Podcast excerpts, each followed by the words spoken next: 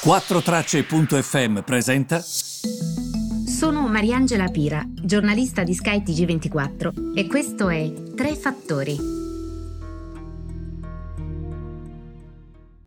Buongiorno a tutti, benvenuti. Tre fattori del 16 giugno. Allora, oggi sono tre fattori un po' differenti perché vorrei partire dal post G7 anche perché ci sarà un altro incontro storico del mio secondo punto, quello di Joe Biden eh, e Vladimir Putin.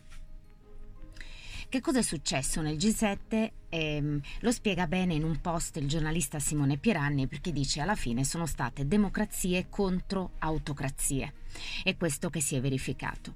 Però siccome tutti parlano di questo ordine internazionale che viene quasi imposto sempre dagli altri, da noi, dagli Stati Uniti, eccetera, è bello anche cercare di capire quale sia l'idea cinese di ordine internazionale e ehm, che parte comunque da una sua posizione molto chiara, che è questa.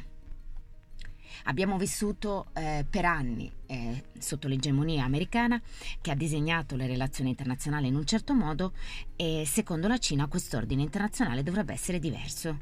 Ogni paese può perseguire la propria via verso la modernità eh, si porta a rifiutare l'idea che un ordine globale deve necessariamente essere fondato su una radice normativa comune su valori comuni, per esempio esportiamo la democrazia. Secondo la Cina ci deve essere la, la, cooperazione pacifica e l'armonia, senza pretese di cambiare i sistemi politici altrui. Quello che dice Simone è interessante, come dire, noi non vogliamo andare in Afghanistan e cambiare il vostro ordine.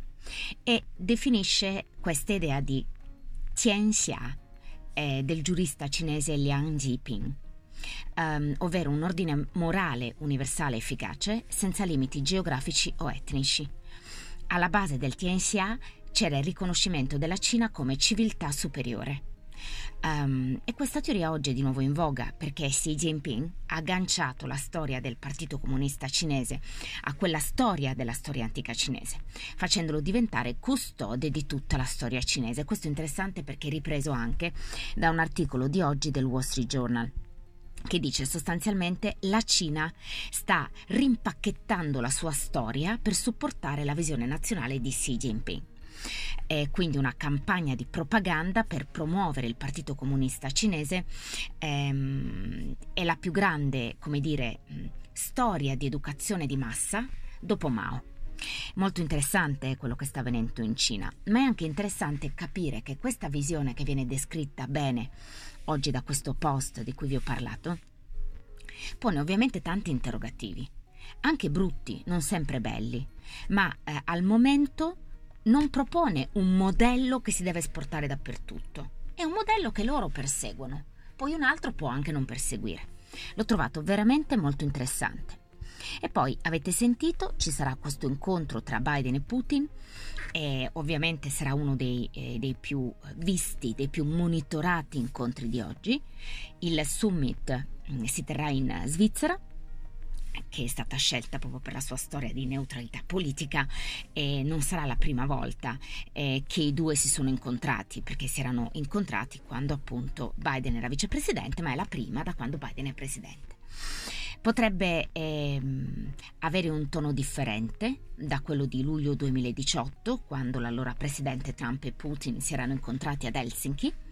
Trump insistito, aveva insistito che mh, i due leader si incontrassero all'inizio della summit senza alcun aiuto presente.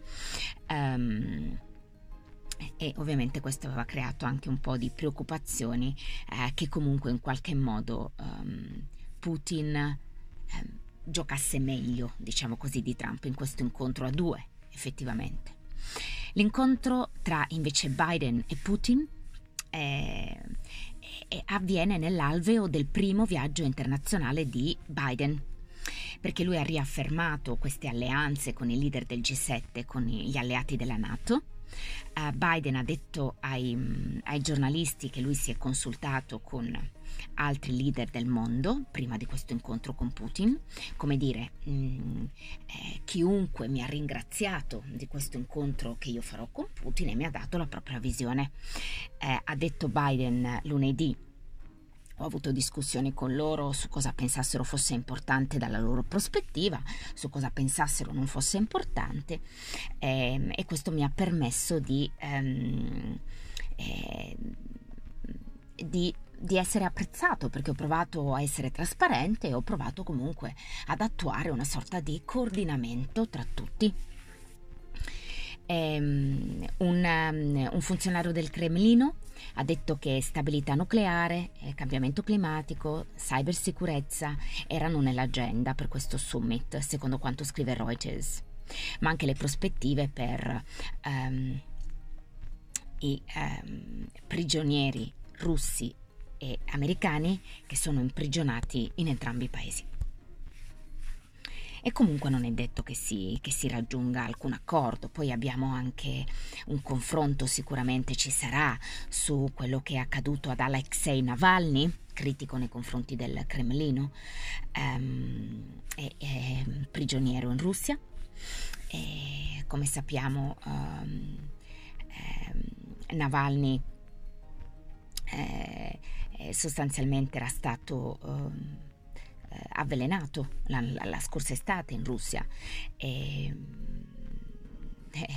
e quindi effettivamente eh, quasi, ha speso quasi metà anno eh, riprendendosi e poi come sapete ehm, adesso è imprigionato, sarà lì per due anni eh, per quanto concerne ehm, la sua storia. Ovviamente questo ehm, sarà discusso eh, perché da quello che dicono le, le, fonti insomma vicine americani e russi di questo si, si parlerà. Ehm, e quindi vedremo insomma che cosa, che cosa accadrà. Attenzione anche agli hacker, perché ovviamente Biden solleverà le sue preoccupazioni su tutta una serie di attacchi che ci sono stati e su altre eh, preoccupazioni relative alla cybersicurezza con Putin.